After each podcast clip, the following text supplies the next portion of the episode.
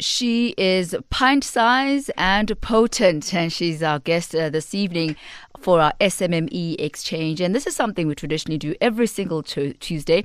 We talk to small businesses, and today we are focusing on the PR industry. The questions we are focusing on is what type of challenges do they face in, in that industry, and and perhaps what are the differences between uh, communications and, and, and media and PR. And I think a lot of people who may not specifically be specializing in those fields would want to know, you know, are there fine lines? What are the differentiators? Our guest today, Allegro Dinkwanyane, uh, is the founder of Orgella Media, and uh, I, I, must I must say uh, I met you on social media and on your work online way before I got to, to meet you in, in person. So it, it certainly is one of those situations where your work precedes you, young lady. Thank you so much. that well, means a lot. no, you, you really have been doing this from a really, really young age. Uh, let, let, me give you a bit of background about her. You know, she's. Uh, 100% South African as far as we know, dot, dot, dot. Mm-hmm. She's an entrepreneur. She's a media personality as well as a philanthropist. She's the founder and CEO of Orgella Group, which currently has nine entities. Nine entities, I kid you not. And these include Orgella Media, communications, events, and a whole lot more. Uh, Allegro launched the first entity of her group company, which was the entertainment blog Orgella Entertainment in October 2011. And, and that's where I first actually got to meet you through through your work way back when in, yeah. in 2011. And, and she was but 21 years old. Mm-hmm. And after that, uh, she uh, launched the PR side of her, of her business and then the marketing agency Orgella Communications. And to date, she is hailed as one of the youngest owners of a 100% black owned media company in South Africa. Congratulations once again. Thank you. Uh, and uh, the, the fact that you're actually turning eight, right? This yes, week? Uh, yesterday. You turned eight yesterday. Yes, well, happy birthday to Thank you. you so much. Uh, let, let, me ask this. Uh, yeah. What is it at the young age of 21 that made you know that communications is your field? Because mm. clearly it's about content if I look at the common thread that runs through everything yeah. that you do. How yeah. did you know that the bug had bit you? I knew from about the age of 16, um, I was an avid, um, still am actually an avid follower of Oprah Winfrey. I loved, and not just the person, but, you know, the TV production, um, how they put together their stories, how she communicated with her audience, and so on. So I remember when I was in matric telling my mom that I want to be, um, I want to go to UJ and study journalism. She was like, You want to be Shwashi? You want to be Mutwaditaba? What's going on? I said, no, no, no. I want to study the business of journalism, communications, public relations. It's not just about writing stories, being in a newsroom and chaos and all of that. And um, she didn't understand at the time, but I had an idea of where I wanted to go. And I knew that in order to be the Allegro that I am today, I needed to understand the business I was going into, the field of work I was going to enter.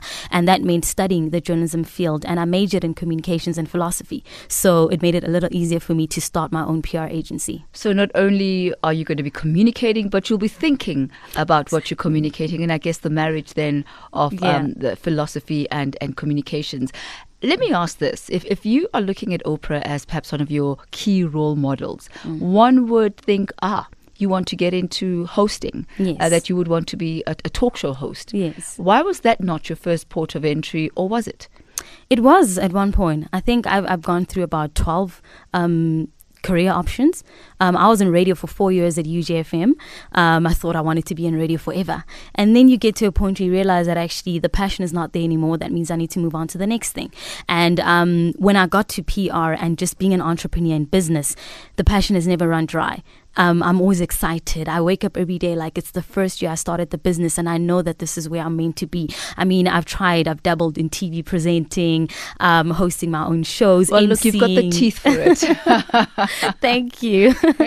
I'm but, a teeth person. yeah, but if you know, I mean, where, where you're comfortable and you settle, and like I said, you you love what you do every single day, no matter what challenges you face. Um, that's where you know that this is where I'm meant to be, and I found that at a very young age, which is why I've been able to build from 21. I'm 29 today, and I've been, you know, consistent over the years with what I'm doing. And, and I guess that is a sure marker of uh, what your calling is when you're able to go beyond the passion, when the passion doesn't wane, and every day uh, seems Yeah. like it's it's a fresh new beginning, fresh new challenges. She is our guest uh, this morning in, our, I mean, rather this evening at our SMME exchange, Allegro Dinkwanyane, founder of Orgella Media. We continue our conversation just after this as we dabble into all the various areas of media that she has not only uh, set her foot in, but literally she's kicked open the door. That's what she's done.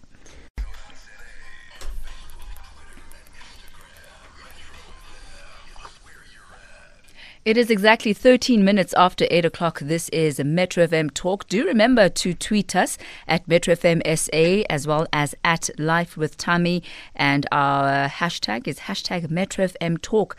What is your Twitter handle, Allegra? Allegro underscore D. That's A L L E G R O underscore D. Well, you can tweet us at uh, Allegro as well, and uh, we'll share some of your comments. Allegro, we're focusing today primarily on the PR industry, and, and, and, I, and I like the landscape that you that you painted for us a bit earlier on about the various options that you had while you were studying, uh, how you went into marketing, communications, PR, and, and all of that. But what is the key differentiator between all of these various aspects of the media space? I think when you look at public relations and marketing, which is what, um, from personal experience, a lot of potential clients confuse when they come to us, um, is the deliverables from both ends. You know, um, somebody comes to us and says, "Listen, I need PR," and I sit with them and I'm like, "What exactly do you need for us to do?" You know, um, in the next six months, unpack that for me. And then at the end of the conversation, I realize that they need marketing. You know, because they want something that's going to translate into sales, whether it's a product or they're promoting a concert happening in the next six months, and they want people to buy tickets. Not not exactly okay. Here I am as an up and coming artist. I need exposure. Forget about selling my albums. Right now, I need to be known. I need people to know my name, know my brand, what I'm about. And public relations really deals a lot with that. It's a relationship between um, that we build as publicists between yourself and your potential audience, target market, um, and controlling the conversations that happen on different media platforms, especially social media. That's where we come in. And then marketing, is okay. We're building this brand, but now how do we convert it to sales? How do you make money? Um, and then there's all sorts of other different methods involved. Um, where I'll, I'll just give an example. Publicists don't deal with billboards. I don't create billboards for you. I don't try and um, get an ad running for you so that you can make money, you know, for whatever campaign. But a marketer will say, listen, for this campaign to work, you're going to need to, you know, put up billboards. We're going to have to go into TV, radio ads. These are the prices. Do we have a marketing budget? We pay for that and then we run with it, you know. So there's a slight, I mean, there's a fine line um, because I feel like also publicists work with marketers. Right. You You- know. and, and also you've got to build the reputation so that the outcomes of, of whatever marketing strategy you have Yeah. are, are built on, on something solid. But are there parts of your, your group that actually handle the marketing aspect of it? Yes, we actually do. We expanded about three years ago because we realized that a lot of our clients coming in for public relations at the end of the day would need marketing services. And I got tired of outsourcing and, um, like, you know, just I've, getting I've, a bu- I've helped build this brand. I might as well, you know, monetize it right I literally would watch money go out, and I'm like, we need to have a marketing division. People come in and we can't do marketing. I can't do it, but how? Why can't I hire somebody that deals with marketing? So when we're done with the PR, I send you to somebody else that's going to help you with the marketing, and the money stays with us. So yeah. Well, you've got Orgella Media, Mm-hmm. you've got Orgella Communications, Mm. uh, you've got the the PR side of it, and, and you've got the eventing. The Mm-hmm. difference then between the communications and, and what it is that you've described now. the difference with Orgella Communications Yeah, the and communications, Orgella with, with the marketing and, and the PR.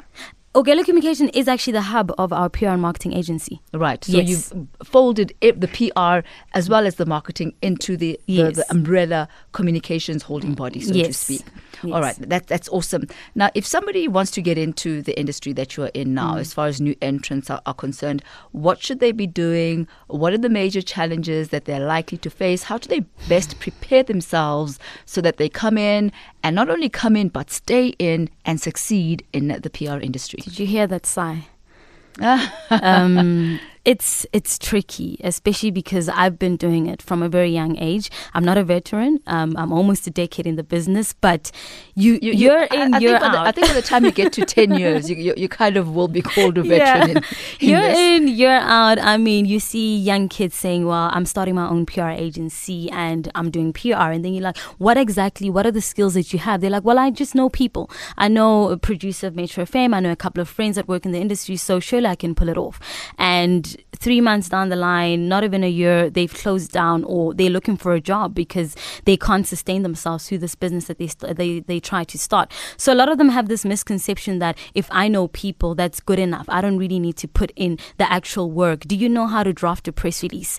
Um, that's the first thing when we get PR interns at the office and I ask you, draft a press release for one of our clients um, and you take the whole day. You can't even do it in 15 minutes. There's a problem. Um, I remember telling one of our interns that your parents need to go get a refund from whatever university you, went to. You went so to. did not. No, I did because she she couldn't she she couldn't write a press release. Struggled the whole day from nine till five, and I got nothing on my desk. And I said, "But what did they teach you at the institution you went to? This is not public relations. This is not child's play, you know. And you're expected to now leave this institution, come into the real world, get a job, and tell me that you need to earn twenty five thousand rand plus a month. Who's going to pay you if I need to teach you? So I think also the expectations are just ridiculous um, from people that want to enter the market. They think that it's glitz and glam, the entertainment industry as a whole, publicists, um, which sometimes I do blame some of the publicists we have, and not just in the country, because you see publicists walking the red carpet and not doing the work.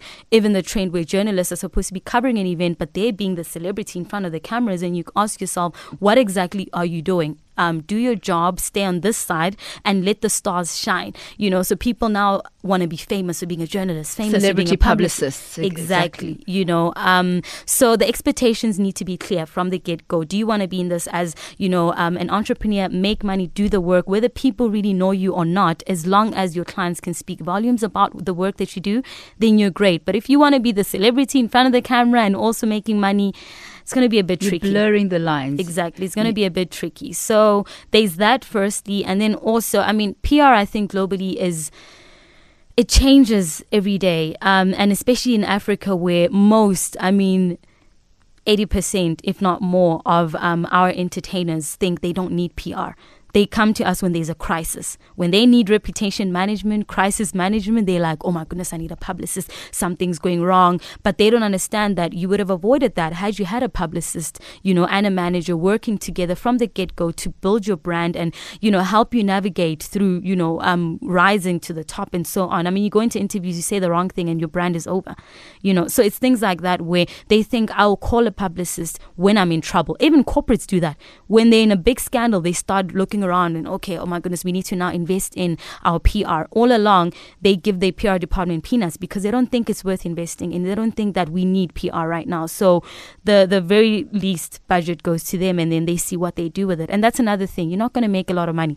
Like that's just how it is. Especially as a small medium um, PR firm, you're not going to make a lot of money because you struggle just to retain clients. You know, even trying to retain somebody on six month contract is difficult, and that time they're still paying peanuts with an endless list of expectations. They'll tell and, you. and, and all those expectations are really time consuming. But I'd like us to go into that just after this break.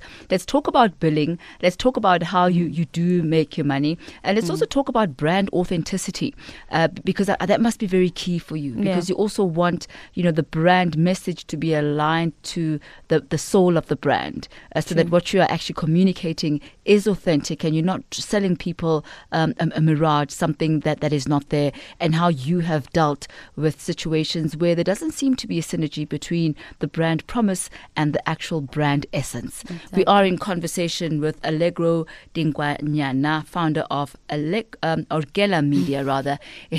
Quite a mouthful, isn't it? it's 21 minutes after 8 o'clock.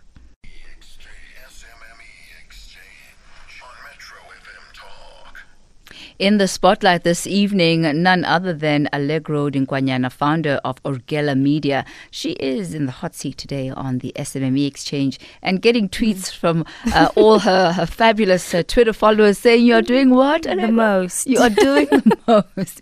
Yes, yes, yes. And we concur with all of you. She certainly is doing the most. Now, before the break, uh, I was talking about the, the, the very, um, I think, central issue of authenticity, Mm. the brand promise versus the brand essence. I mean, have you found yourself in a situation where a, a, a client is wanting to portray something other than what they are, and they really expect you to to pull a rabbit out of a out of a hat? Yeah, I always say we're not miracle workers.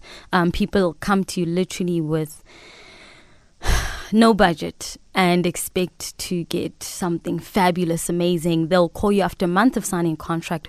Um, when am I on the cover of GQ, Cosmopolitan? Oh my gosh, I am a star. Put me out there. And you're like, do you know how long it takes to build a brand that is going to command that kind of respect and attention for editors to sit in a boardroom and say, listen, we like her. We want to put her on our next cover. There's not much I can sell you. I could sing praises, but if you are not it and you've not made it to that level, there's nothing your publicist can do. You know, if, if anything, they're going to lie to you and tell you, I'll put you on a cover in three months just to keep you on a retainer for the next three months. Take your money and then you're nowhere. And also, don't chase the fame. Do the work. If you're going to be famous of something that is solid, something that you love, if you're an artist, be good at being an artist, a singer, whatever it is, a designer, be that person, and then let your publicist work their magic around your brand. Don't come in and say, I don't really know what I can do. I want to be famous. I'll do anything. That's where the problem comes with brand authenticity, where somebody just, they change every season because they're going with the trend. Who's doing what this season? I saw maybe this actress getting a new car deal. So why, how come I'm not getting it? What are they doing? Let me also do that. Then maybe next season I'll get the car or whatever it is. And you're like, you're hopping around everywhere. What do you want to be perceived as in the public eye? What are you selling that people should buy into? And understand that not everybody's going to like you. There's a target market for everything. And um, I even tell my team this when we put in together strategies for clients that some clients don't always come to me with the same type of strategy. Some clients' accounts don't need to be on Instagram their audience is on Facebook. So let's put together a strategy that fits their target market. Don't sell me some per, pitch perfect idea um, of them on Instagram. Meanwhile, they have like 10% of their audience on Instagram. It's not going to work for the client. Same as a, a brand. They need to know where their um, listeners are, their, their buyers, whatever it is, and understand where I need to plug myself in and just be authentic. I don't know how I can sell that. Like, just, be real, do you? Yeah. Uh, I mean, I'm a, I'm a quotes person, so at this point, I want to share just two of the quotes Mm. uh, so far from Allegro.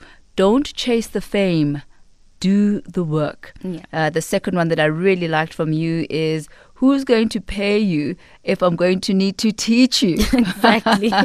no, that's one we deal with every day because every, I think every day we get about 20 internship requests. Um, and they come in there bright and excited. I want to learn.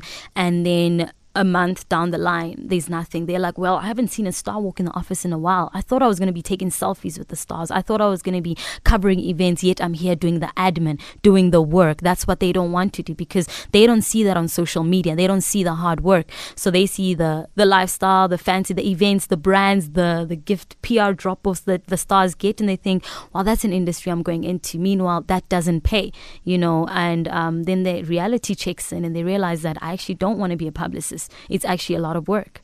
But if you're willing to do the work, the rewards can be great. I mean, you, you, you still classify your, your company, even though it's eight years old, you still classify yourself as a small, medium business. Mm. I mean, is that what, what you want, or do you have dreams of, of being a larger PR company?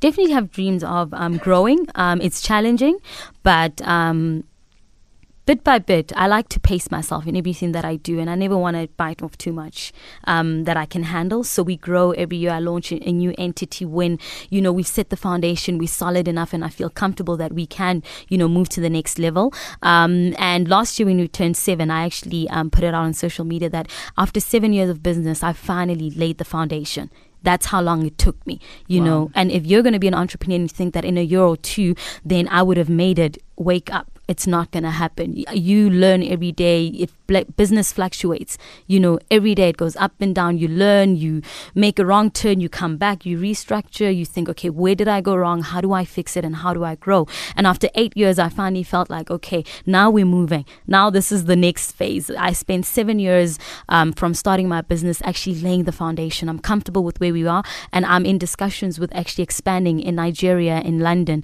um, where we've had offers, where um, there's individuals there that want to expand and set up our office there.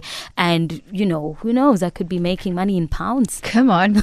I smell the pounds coming. I smell Yeah. the pounds coming. But as far, I mean, you've just moved offices. We were just sharing off air that you've Yeah. just moved offices from Melville and you're now uh, in Water, Waterfall, In, in my Mall of Waterfall. Africa. And, and how big is your staff complement? Or, and, or, or do you work a lot with, um, you know, freelancers depending Mm. on how busy you may be at a particular time? I've got 13 um, permanent staff, and then we've got about I think 16, 15 freelancers.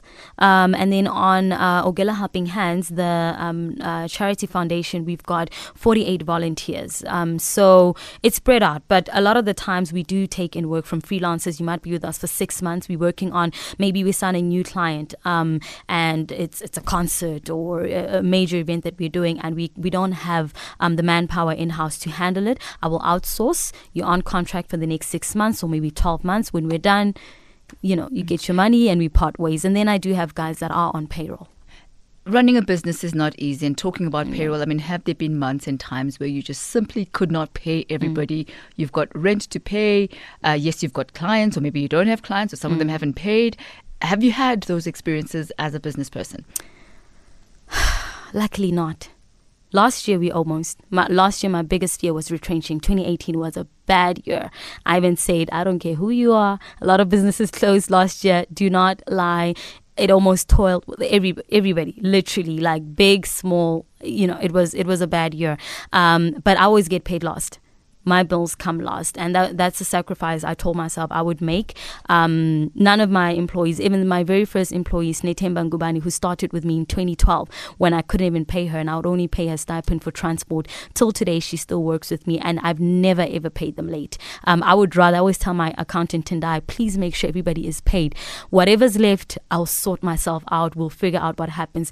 Till I got to a point where I actually get a salary. I have a payslip from my own company. I was like, Are, are you are you there now? Do you I'm have? like, are you goodness. legitimately employed by I, yourself? I pay myself. And and it's it's it's a great feeling not just to go around swiping the business card, whatever that's left, you paying your own bills and my car and this and that, just to actually get my salary and my payslip from Orgella Group feels amazing. But and it at what took point? years. hum- at, at what point between now and the eight-year span? Six. At, at year six, you were able to. I was able to to have a salary. Up until then, I just took whatever that was left, and you just kept the business going and make sure that whoever I, I have on contract, who I hired and said this is what you will get at the end of every month, I I stay true to that agreement and I pay them. You know, I've never had to sit with them and say, listen, you can see for yourself. We only have two clients left. Where do you think I'm going to get the money? That's when when you do have a lot of clients, you invest back into the business and you make sure that you're covered for the rainy months. The dry seasons do come, and there's no clients, and it's just it just happens every year where you know for the next three four months it goes quiet, and usually for us it's the winter season, and then everybody's back from spring festive. We're all doing something. There's content. I need PR, and then we're busy all over again. When we're busy, invest and save. Don't go just blow the money and think I've made it, or I'll go on holiday or whatever. Then you come back in January and then you can't pay your staff. So, not that there haven't been dry seasons. Mm. There have been dry seasons where perhaps you haven't had clients or money hasn't been coming in, Mm. but because you were well prepared, because you saved for those dry seasons, you were still able to be in a land of plenty, so to speak, even though you were quote unquote in, in a recession for that particular period. Or That Exactly. I always save at least six months ahead. Um, because I know there's something's got to give in six months. We will get new clients. If I am, if I can pay people, if God forbid we have two clients or one client left, but for the next six months I can continue to pay you guys. I've saved up for that long. But after that, I guys, you need to find a new job or something. now, now- now let's talk about the fact that you've laid the foundation. You're happy. Um, you've, it's now eight years. What about companies like big corporates? We're mm. talking about the banks, multinationals, JSE listed companies. Are those in your horizon? Have you ever pitched for any of those? Would you like to pitch for any of those mm. accounts? Yes, actually. Um, we actually don't put out all our clients um, on social media. Some of them prefer to be private. I actually handle most of the corporate clients. So we do corporate and celebrity PR. Um, most of the, the entertainers, the celebrities don't mind us sharing on our social media pages who we're working with.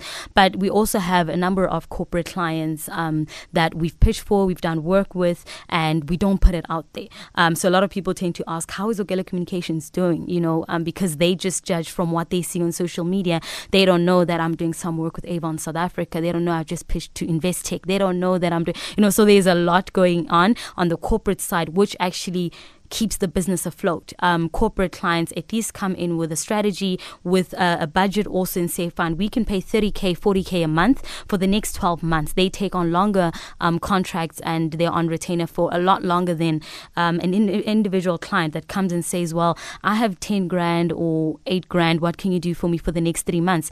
And even in that three months, they'll pay you on time the first month. The next two months, you have to send an invoice, resend it five times until you get your money because they just don't pay. So we try not take on the smaller clients, a lot of them, because otherwise you're always stressed out trying and you've to got to money. stay you've got to stay in business Yeah, and yeah. let's talk about transformation within the, the, the pr industry Mm. how transformed is it as far as um, women are concerned and, and Mm. also as far as black people not as transformed as I, I personally would love to um, see it being. Um, but there are a lot more women in PR than there are men.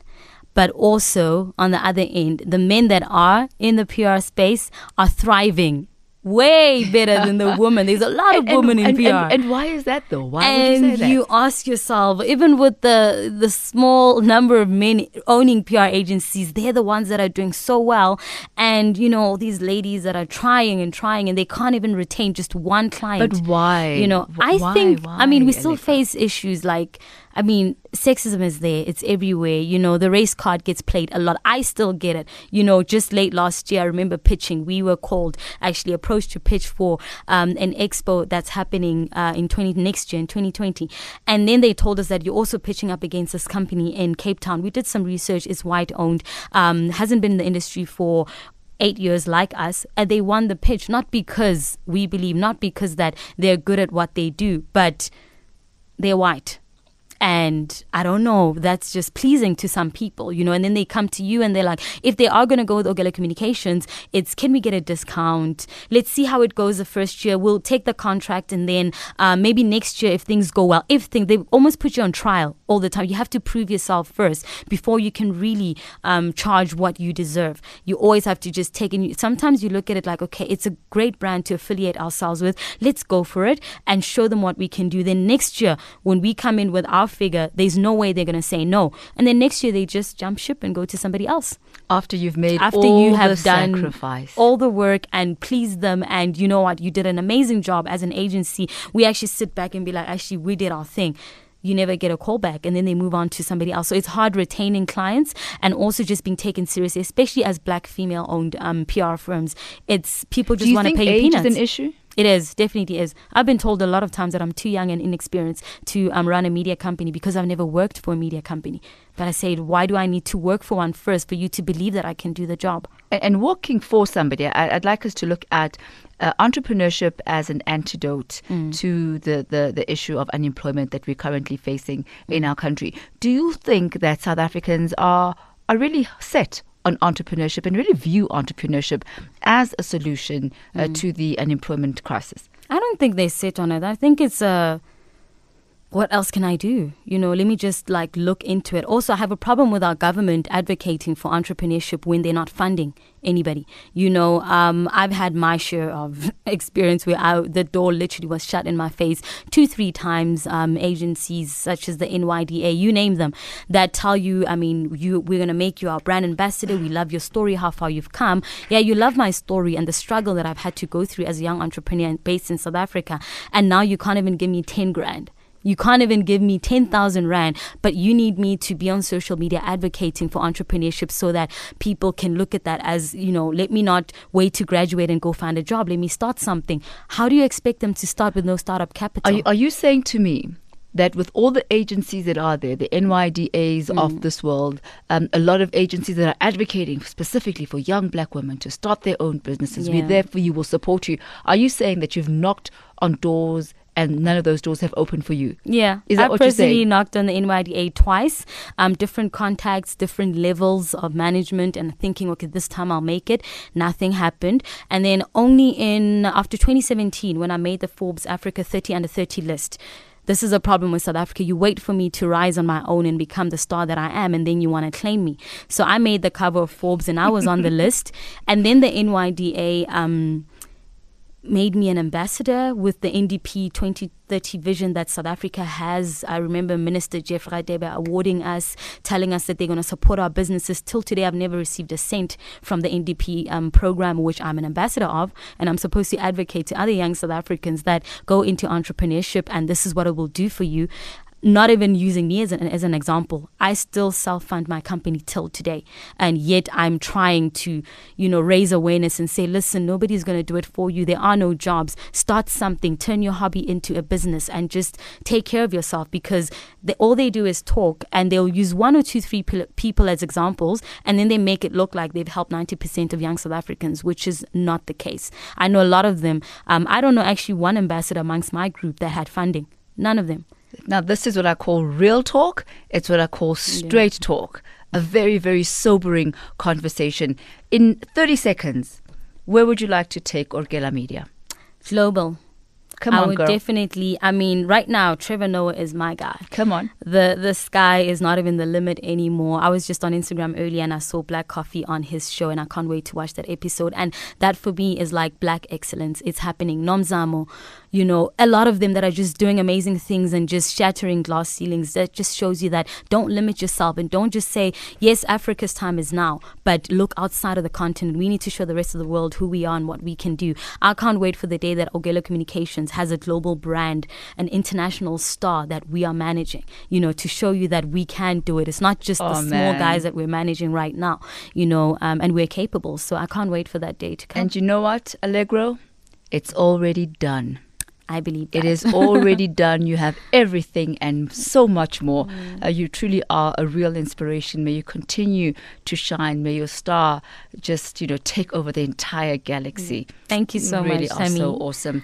That is Allegro Dinkwanyane, founder of Orgella Media. A quote of the day, well, one of many from her. You wait for me to rise on my own, become the star that I am, and then you want to claim me. Drops mic.